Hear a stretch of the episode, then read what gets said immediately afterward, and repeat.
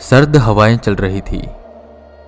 आज की रात पहले की रातों के मुकाबले ज़्यादा ठंडी और काली थी। कोहरा छाया हुआ था और रात के तकरीबन नौ बज रहे थे। सीमा अपनी ड्यूटी खत्म कर घर की ओर जा रही थी। वो पास के ही एक अस्पताल में नर्स का काम करती थी। रोज इसी समय के आसपास उसकी ड्यूटी खत्म होती थी और वो अपने घर के लिए रवाना।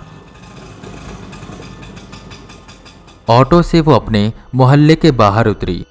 ऑटो वहाँ जाने को मानता नहीं था तो सीमा को वहीं उतरकर बाकी का रास्ता पैदल ही नापना पड़ता था।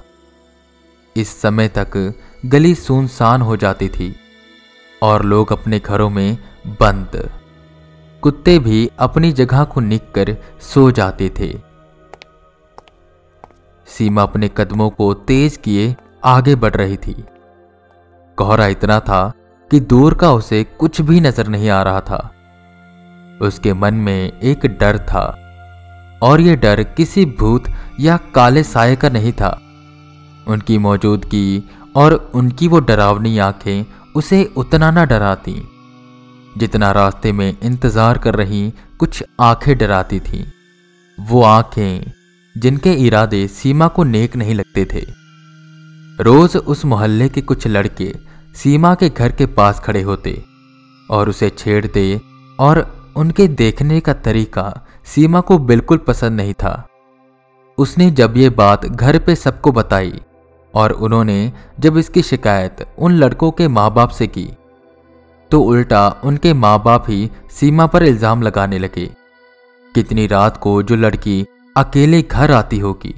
वो क्या खुद ठीक होगी? इतनी नीची सोच, सीमा हमेशा सोचती कि ऐसे बहुत से लोग हैं जो लेट काम करते हैं, पर उसके लेट काम करने पर ही पाबंदियाँ क्यों? सिर्फ़ उस पर ही नहीं, बल्कि हर उस लड़की पर जो रात को ड्यूटी खत्म कर अपने घर आती है। सीमा के घर वालों ने कहा कि उन पर ध्यान ना दो, पर कब तक ना दे ध्यान? उनका यूँ देखना, यूँ उसकी पीठ पीछे बातें करना सीमा को बिल्कुल पसंद नहीं था। पर आखिर में वो कर भी क्या सकती थी? अगर ज़्यादा कुछ कहती तो घर वाले भी कह देते कि नौकरी छोड़ दे और घर में बैठ जा, जो कि सीमा को मंजूर नहीं था। तेज कदमों से वो अपने घर की ओर जा रही थी, कि उसने उस मोड़ पर देखा, जहाँ वो लड़के खड़े रहते थे। आज वहाँ कोई नहीं था। सीमा ने चैन की सांस ली और जैसे ही थोड़ी आगे बढ़ी कि दो बाइक तेज़ी से उसकी ओर आने लगी, वो सहमी, ये वही लड़के थे। वो चारों बाइक पर उसके गोल गोल चक्कर काटने लगे। उनके हाथों में शराब थी। ये देखकर सीमा को डर लगने लगा कि कुछ अनहोनी ना हो जाए। मौका ढूंढ, वो एक पतली गली से होते हुए भागने लगी। पर वो गली उसके घर से दूर और मोहल्ले के साइड पे बने एक छोटे से जंगल से मिलती थी। सीमा उस जंगल में पहुँची। चारों तरफ़ अंधेरा था और उसे कुछ साफ़ साफ़ दिख नहीं रहा था कि उसे कदमों की आहट सुनाई थी वो चारों लड़के अपनी बाइक वहीं छोड़ उसका पीछा करते हुए उसी गली से आ रहे थे। सीमा एक पेड़ के पीछे जाकर छुपी। वो सब लड़के आए और उसे ढूँढने लगे। एक ने गुस्से में शराब की बोतल वहीं पटकी और चिल्लाते हुए बोला, कहाँ छुपी है तू? आज नहीं तो कल मिलेगी ना, तब देख लेंगे। और ये बोलकर वो चारों लड़के वहाँ से चले गए। सीमा की आँखें नम हुई पड़ी थी। आंसुओं की बूंदें ज़मीन पर गिर रही थी कि तभी तेज तेज हवा चलने लगी। वो हवाएँ पत्तों से टकराकर डरावनी आवाज़ कर रही थी। अचानक से वो हवा सीमा के आसपास गोल गोल घूमने लगी। सीमा को कुछ समझ नहीं आ रहा था कि अचानक से वो हवा कहाँ चली गई। सीमा को पता ही नहीं चला और जंगल में पहले की तरह शांति छा गई। सीमा भागने लगी। डरते डरते वो उस गली से बाहर निकली। तो वहाँ उसके घर वाले उसे ढूंढ रहे थे। उन्हें देखकर वो रोने लगी और उसने उन्हें ये सारी बात बताई। सब चिंतित हुए और उसे ही समझाने लगे कि तुम घर से कुछ दिन मत निकलना और बच के रहना। पर उनको कोई क्यों कुछ नहीं कहता? आखिर में मैं कर भी क्या सकती हूँ? ये सोच सीमा अपने घर गई। और जाकर सो गई। तेज धारदार चाकू किसी के पेट में मारा गया। खून चारों ओर फैल गया और वो शख्स तड़प तड़प कर मर गया। सीमा एकदम से उठी। उसका सर तेज़ी से दर्द हो रहा था और शरीर में भी पेन था। कैसा अजीब सपना था ये। सीमा ने सोचा और वॉशरूम गई। जहाँ उसने देखा उसके हाथों में खून लगा है।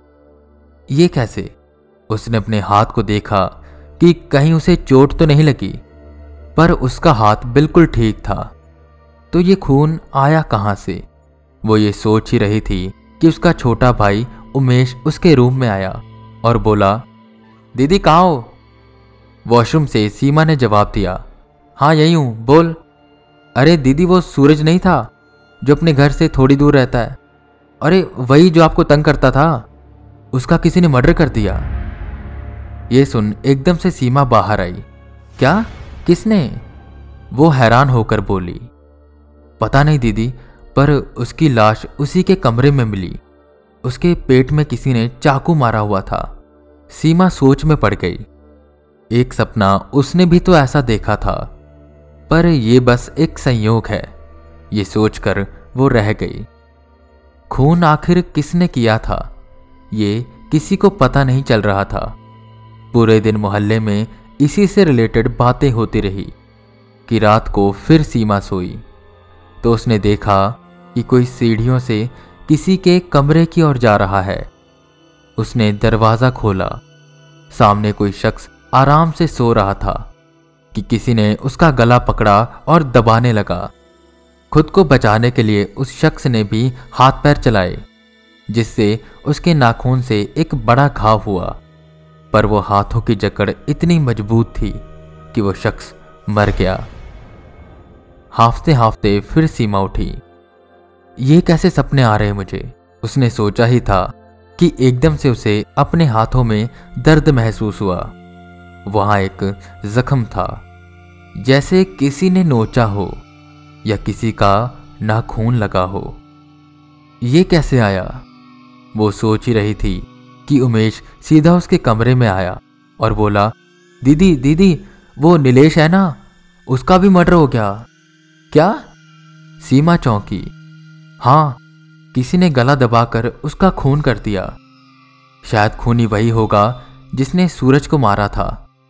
ये सब लड़कियों को छेड़ते थे, उन्हें तंग करते थे। बस अपना कर्म भोग रहे हैं। बदबदाते हुए उमेश बाहर चला गया और सीमा हैरान रह गई। फिर ठीक वैसा ही हुआ जैसा उसने सपना देखा था।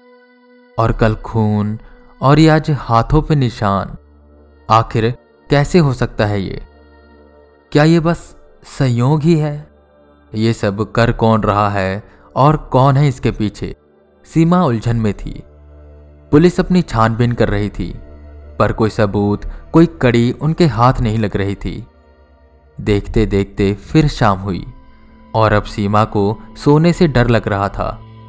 वो जागती रही, पर करीबन तीन बजे उसकी आँख लग गई, और आँखें बंद होते ही उसने देखा, कोई खिड़की के सहारे चोरी से किसी के घर पहुँचा। अंदर एक शख्स सो रहा था। बगल में ही पड़ा पिलो उठाकर उसके मुँह पर रखा। उस शख्स के हाथ पैर हिलने लगे, पर दबाव इतना था कि वो कुछ कर ना पाया। और आखिर में वो पैर शांत हो गए और उसकी साँसें भी। सीमा एकदम से उठी। वो डरी हुई थी। वो सीधा घर के बाहर पहुँची, जहाँ शोरगुल था। लोग आपस में बातें कर रहे थे। ये लगातार हुई तीसरी मौत थी।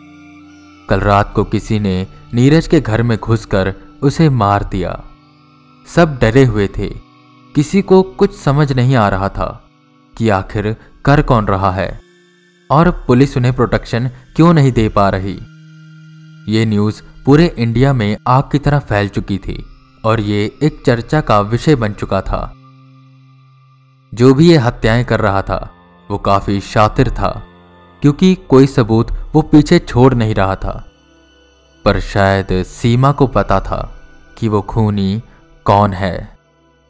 वो भागकर अपने कमरे में गई। उसने अपने कमरे का दरवाज़ा बंद किया और ज़ोर ज़ोर से रोने लगी। हालाँकि ये कैसे हो रहा है, उसे पता नहीं था, पर उसे ये पक्का था कि उन लड़कों का खून उसी ने किया है। पर उसने सोचा, अब ऐसा नहीं होगा। उन चारों में से तीन लड़कों की मौत हो चुकी थी, और अब बस कुणाल बचा था। और वो काफ़ी डरा हुआ था। उसने सोचा, वो घर में रुकेगा ही नहीं। वो रात की ट्रेन पकड़ पुणे की ओर जाने लगा। उसने सोचा कि ट्रेन में उसे कुछ नहीं होगा। ट्रेन में लोगों की भीड़ होती है तो अगर कुछ ऐसा होने लगा तो वो मदद की गुहार लगाएगा। वहीं सीमा ने अपने कमरे के दरवाजे और खिड़की अच्छे से बंद कर दिए थे और खुद को बेड से बाँध दिया था। अब कुछ नहीं होगा, वो सोचकर सो गई। उसकी आँखें अभी बंद ही हुई थी कि उसने एक ट्रेन देखी। ट्रेन काफ़ी तेज़ी से आगे बढ़ रही थी। ट्रेन के किसी कोच में कोई जा रहा था। वो सीट नंबर 12 के पास पहुँचा। कोई शख्स चादर ओढ़े सो रहा था कि तभी हल्का हल्का उसे धुंधला दिखाई देने लगा और अब सीमा ने देखा कि कोई उस शख्स को, या कहें कुणाल को पकड़े कोच के गेट पर खड़ा है कि तभी एक नदी आई। ट्रेन पुल के ऊपर से गुजरने लगी। एक धक्का और कुणाल सीधा नदी में गिर गया। तभी सीमा उठी। सर बहुत भारी हो रहा था। वो उठी फ्रेश वगैरह हुई। और जब बाहर निकली तो फिर कुछ खबरें उसके कानों में पड़ी कि कुणाल कल से ही गायब है। उसका कोई अता पता नहीं चल रहा। आखिर क्या हो रहा है? और ये कैसे? सीमा ये सब सोच ही रही थी कि उसके घर वाले उसके पास आए और कहने लगे, तुम आज से अपनी ड्यूटी वापस ज्वाइन कर लो। ये सुन सीमा खुश तो हुई, पर अभी भी उसके मन में बहुत से सवाल थे। खैर, वो ड्यूटी पर गई, और जब शाम को घर आ रही थी तो सब कुछ वैसा ही था, जैसे पहले होता था। सर्द हवाएँ चारों तरफ़ कोहरा और सुनसान गली। पर आज उसे डर नहीं था। डर किसी के वहाँ खड़े रहने का और उसे छेड़ने का। वो घर के पास पहुँची कि फिर उसने वो गली देखी और उसे वो सब याद आने लगा। वो आवाज़, वो हवा, सब कि तभी एक हवा का झोंका उसके पास से होकर गुजरा। वो उस गली से होते हुए उस जंगल की ओर जाने लगा और एक मधुर आवाज़ सीमा के कानों पर पड़ी। जैसे कोई लड़की गा रही हो। और वो खिंचती खिंचती उस जंगल की ओर जाने लगी और उसी पेड़ के पास पहुँची। उसे एक खुशबू महसूस हुई। आसपास का सब उसे खूबसूरत लग रहा था कि उसने कोहरे में से कोई उसके ओर आते हुए देखा। वह एक लड़की थी, बहुत ही सुंदर। सीमा को एकदम से होश आया। और उसने उससे पूछा, आप कौन हो?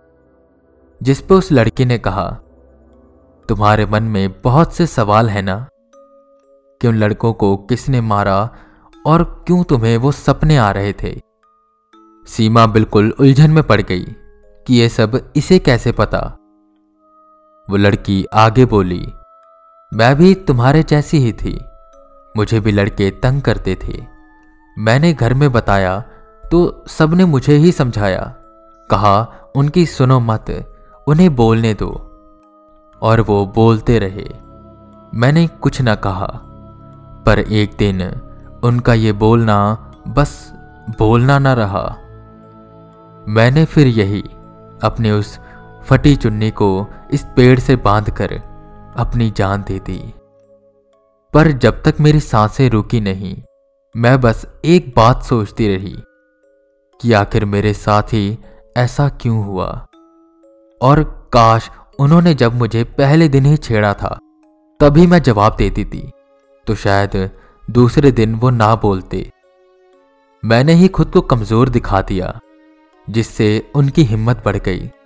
उस दिन जब तुम यहाँ आई, और तुम्हारे उस आँसू ने इस पेड़ की जड़ को गीला किया, तब मुझे तुम में मैं नज़र आई। जो मैं उस वक्त ना कर पाई, वो मैंने तुम्हारी मदद से किया। सीमा वही खड़ी ये सब सुन रही थी और उसकी आँखें नम थी। सच कहा उसने, जब हम खुद को डरा हुआ दिखाते हैं तो सामने वाले की हिम्मत बढ़ती है। हमें हमेशा खुद को स्ट्रांग दिखाना चाहिए और बनना भी चाहिए। सीमा ये सोच ही रही थी कि एक हवा का तेज झोंका आया। धूल उड़ने लगी और वो लड़की देखते ही देखते गायब हो गई। उसके गायब होते ही सीमा को अपने कानों पर किसी की आवाज़ सुनाई दी। आगे से अपना ध्यान रखना, हमेशा तुम्हारी मदद करने के लिए मैं नहीं आऊँगी। और पूरे जंगल में फिर से शांति छा गई।